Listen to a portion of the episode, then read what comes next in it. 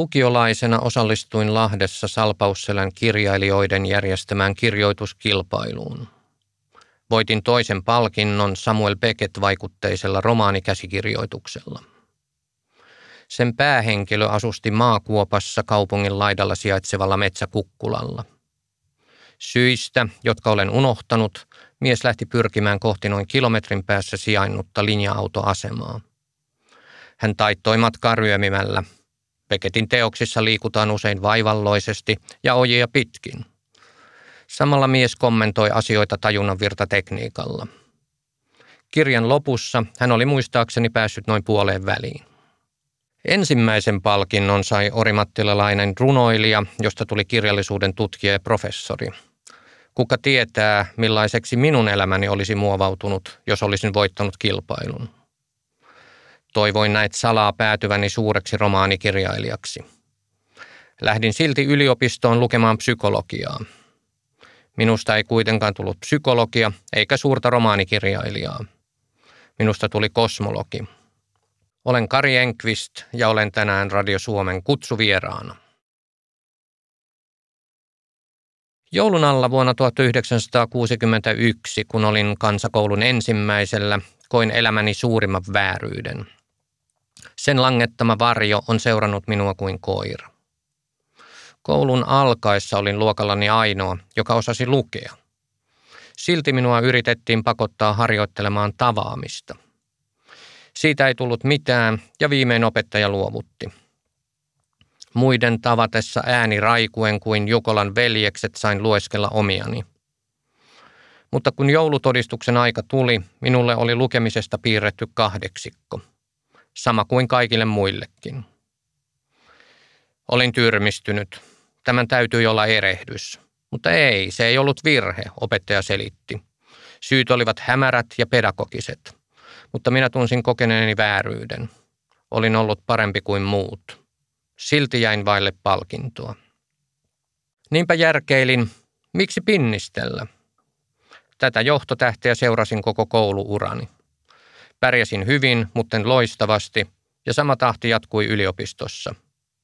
Ensimmäisen vuoden yliopisto-opiskelijana asuin kaksiossa kahden kaverin kanssa ja muistan, miten luin seuraavan päivän tenttiin – Istuimme olohuoneessa katsomassa televisiota ja pelasimme samalla korttia tenttikirjan levätessä aukinaisena polvillani.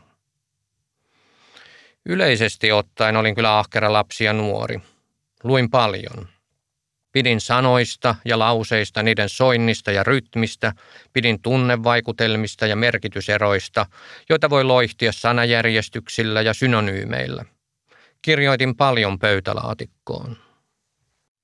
Voitin Yrjö Sakari Yrjö Koskisen palkinnon vuoden parhaasta ylioppilasaineesta. Sen nimi oli Tieni taiteen maailmaan ja liiottelin siinä häpeämättömästi taideharrastuksieni todellista laajuutta. Hetkisen aikaa ajattelin todella lähteväni yliopistoon lukemaan suomen kieltä ja kirjallisuutta. Suomen opettajani kielsi minua jyrkästi. En tiedä miksi. Tulevaisuuteni oli tuolloin täysin avoin eikä minulla ollut suunnitelmia – Lahden Lyseon pihamaalla koulusta poispäin kävellessämme kysyin hyvältä ystävältä, mitä hän aikoi tehdä. Hän kertoi pyrkivänsä lukemaan psykologiaa Helsingin yliopistoon. En ollut koulussa opiskellut tavuakaan psykologiaa, mutta esimerkin innoittamana ilmoitin välittömästi, että myös minusta tulisi ihmismielen tulkki ja terapeutti. Näin pääaineekseni tuli soveltava psykologia – Sivuaineina olivat teoreettinen filosofia ja sosiaalipsykologia. Olin keskinkertainen opiskelija. Yliopistossa vaihdoin pääainetta monta kertaa. Kirjoitusharrastukseni kuivahti jonkinlaiseen turhautumiseen. Olinhan jo kahden kymmenen, enkä vieläkään kuuluisa romaanikirjailija. Olin ujo ja epävarma, Päivät vaihtuivat toisikseen, kun odottelin penseän voimattomuuden tilassa ihmettä tai impressaaria, joka yhdellä silmäyksellä oivaltaisi suunnattoman potentiaalini. Ainoa ankkurini oli kouluaikainen tyttöystäväni, jonka kanssa olimme muuttaneet yhteen. Hänestä ei ollut muusaksi eikä ymmärtäjäksi, mistä olen kiitollinen. Menimme myöhemmin naimisiin – ja olemme olleet yhdessä pian 50 vuotta. Psykologian laudaattur-seminaarissa tajusin, ettei sisälläni asusta pientä terapeuttia. Tuolloin approbaattur oli alhaisin opintokokonaisuus. Sitä seurasivat cum laude ja laudaattur. Professori kertoi, miten voi estää haukotuksen potilaan huomaamatta. En halunnut viettää loppuelämääni haukotuksia tukahduttaen. Niinpä vaihdoin teoreettisen filosofiaan. Sen laudaatturseminaarin talvisessa hiljaisuudessa oivalsin, ettei minusta ole filosofiksi. Vaihdoin tähtitieteeseen. Pro-gradu-aiheeni liittyi tähtitieteen historiaan, sillä en ollut opiskellut matematiikkaa. Valitettavasti lähdemateriaali oli ranskaksi, jota osasin vielä huonommin. Ajattelin, että fysiikkaa nyt pystyy lukemaan kuka tahansa. En ollut alalla täysin noviisi, sillä ensimmäisenä opiskelusyksynä olin uteliaisuudesta lyöttäytynyt kaverini mukaan fysiikan apropaattur luennolle. Luentosalin penkit olivat ikivanhat ja puiset. Olin opintooppaasta nähnyt, että samaan aikaan alkaisivat teoreettisen fysiikan apropaattur luennot. Ehdotin, että tarkistaisimme, millaisissa istuimissa. Ne olivat pehmeämmät. Näin tulin suorittaneeksi teoreettisen fysiikan apropaatturin. Tämä tapahtui alimmalla mahdollisella arvosanalla 1 kautta kolme. Arvosana alkoi hävettää minua, mutta kehitin ovelan suunnitelman. Jos suorittaisin teoreettisen fysiikan kumlauden, apropaattorin ykkönen hukkuisi sen alle. Koulussa en fysiikasta ollut välittänyt, mutta lykkiessäni teoreettisen fysiikan opintoja eteenpäin keskinkertaisella menestyksellä törmäsin viimein kvanttifysiikkaan. Se on kilometritolppa, jonka jälkeen kärryiltä alkaa pudota opiskelijoita kuin takalautaa ei olisikaan. Minulle kävi toisin. Se oli ensimmäinen fysiikan asia, jonka hallitsin kunnolla. Kvanttifysiikka tuntui kauniilta. Vetyatomi kietoi minut pauloihinsa. Sen tuhansien spektriviivojen aallonpituudet pystytään laskemaan viimeistä numeroa myöten.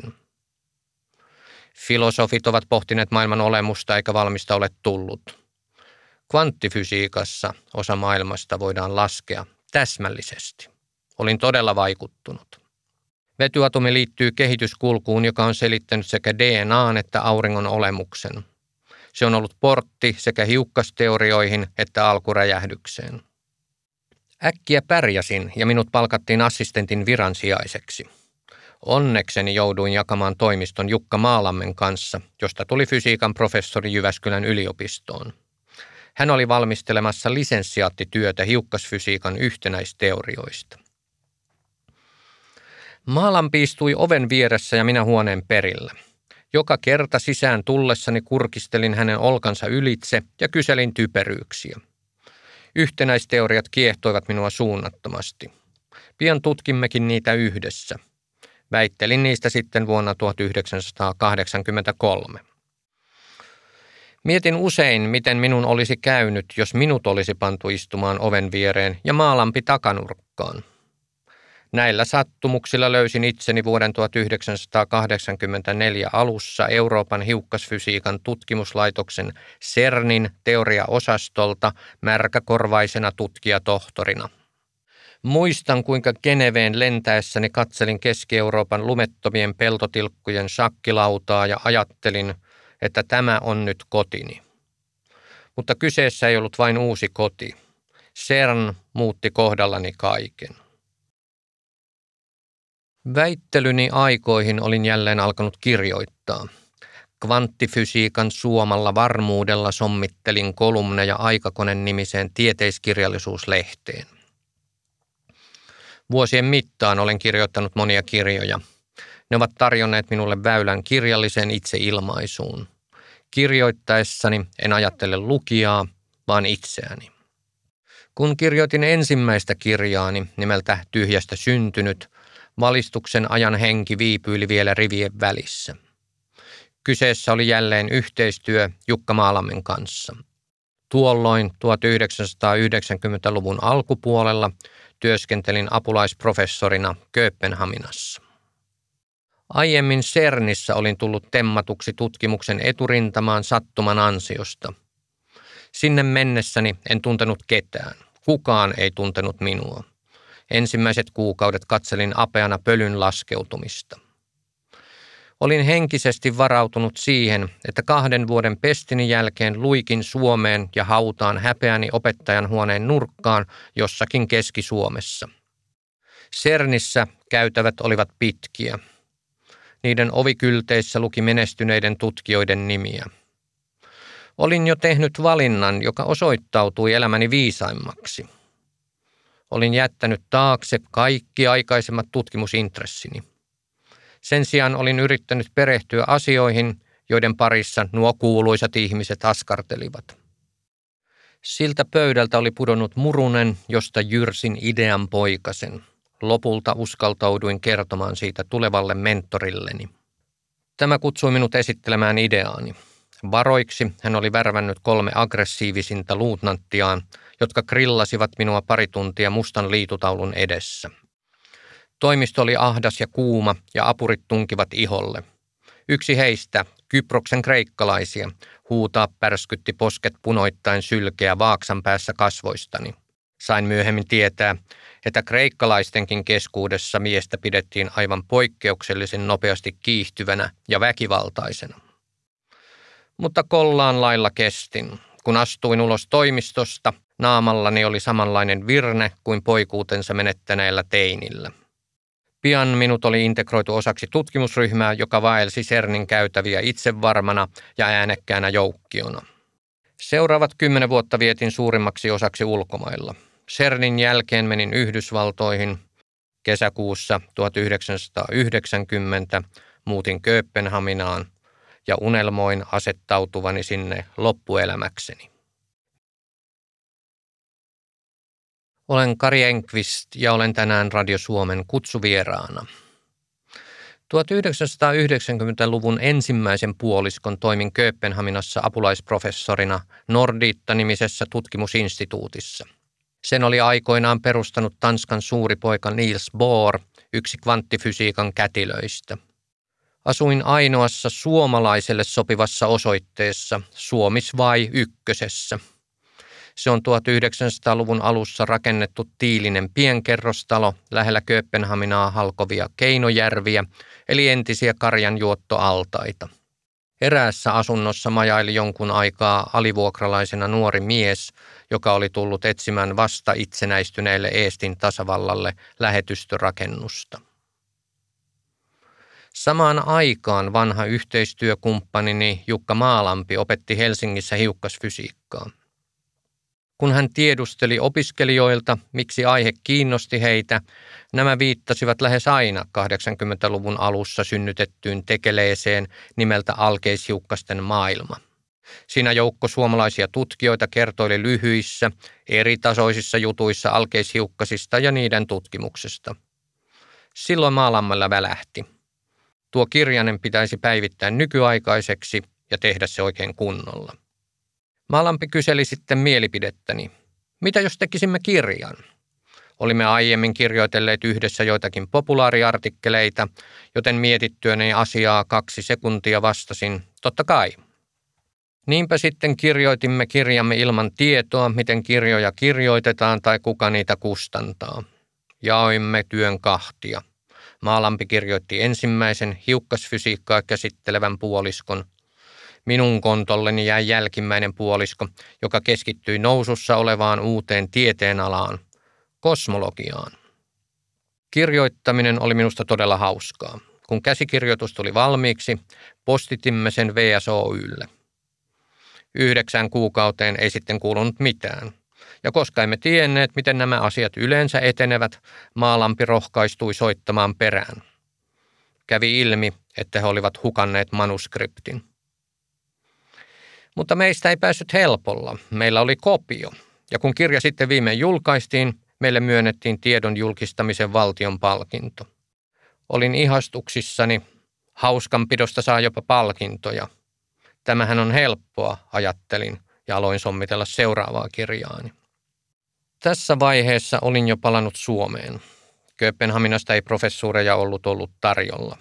Olin kuullut huhuja lamasta, joka Suomessa kuulemma oli vallinnut, mutta minua se ei suuresti ollut koskettanut. Näin nyt kyllä katukuvassa monia osto- ja myyntiliikkeitä, mutta ei kulunut kuin vuosi tai kaksi, kun niiden tiloissa myytiin jo italialaisia keittiöitä. Lama oli ohi ja uusi vaihe oli alkamassa myös minulle. Elämänsä kulkua muistellessaan jokainen voi vakuuttua sattuman suuresta merkityksestä. Polku, jota pitkin kuljemme lapsuudesta aikuisuuteen, on polveileva ja täynnä risteyksiä. Emme milloinkaan saa tietää, mitä olisi tapahtunut, jos niissä olisimme valinneet toisin. Itse olen saavuttanut hienoista menestystä tietokirjailijana ja akatemiaprofessoriksikin kavunneena kosmologina, mutta kyseessä on ollut tie, jota ovat viitoittaneet monet saranakohdat. Kun olin voittanut Tieto Finlandian, minulta tiedusteltiin, olinko valmis kestämään julkisuuden. En ymmärtänyt kysymystä. Olinhan CERNin kuumassa toimistossa kestänyt turkkilaisia vastaan sotineen Kyproksen kreikkalaisen kiihkeän vyörytyksen kuin Sven Tuuva Koljon virran sillalla.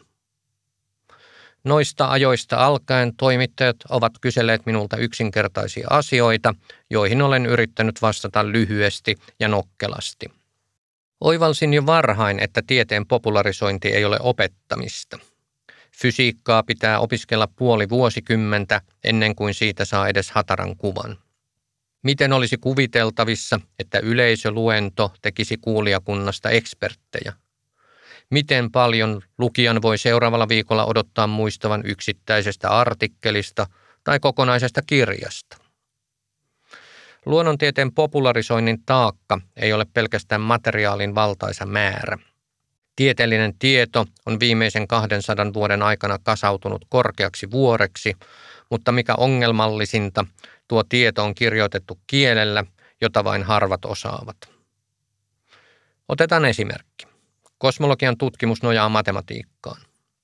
Sen lisäksi kosmologia käyttää käsitteitä, jotka ovat niin etäällä arkimaailmasta, että ne voisivat yhtä hyvin sijaita toisessa galaksissa. Kosmologit puhuvat avaruuden rakenteen häiriöistä, fotonien lämpökylvystä, alkeishiukkasten annihilaatioista ja tietysti alkuräjähdyksestä. Kaiken tämän selittäminen lyhyesti ei ole ainoastaan hankalaa, vaan mahdotonta. Siksi popularisoidessa joutuu pakosti turvautumaan analogioihin ja vertauksiin. Tarkoitukseni ei ole niinkään opettaa, vaan antaa työkaluja oman maailmankuvan rakennustalkoisiin. Näitä työkaluja olen sitten kirjoissani yrittänyt esitellä. Olen pyrkinyt kirjoittamaan luonnontieteen tutkimustulosten merkityksestä, kertomaan prismasta, jonka lävitse ihmistä ja hänen paikkaansa universumissa tulisi katsoa. Siksi olen vierailut uskonnollisissa telttakokouksissa.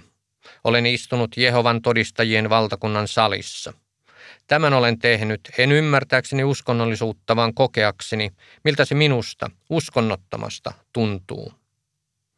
Nämä tunnelmat vääntyivät kirjaksi nimeltä Uskomaton matka uskovien maailmaan, joka vastoin monien kuvitelmia ei ollut tutkielma uskonnosta.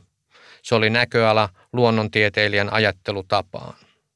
Kaikkein vaikeimpia minulle ovat olleet kirjat, joissa puhun kosmologiasta – Niitä kirjoittaessani ongelmani on detaljien määrä, joka päässäni surisee. Tunnen aihepiirin liian hyvin.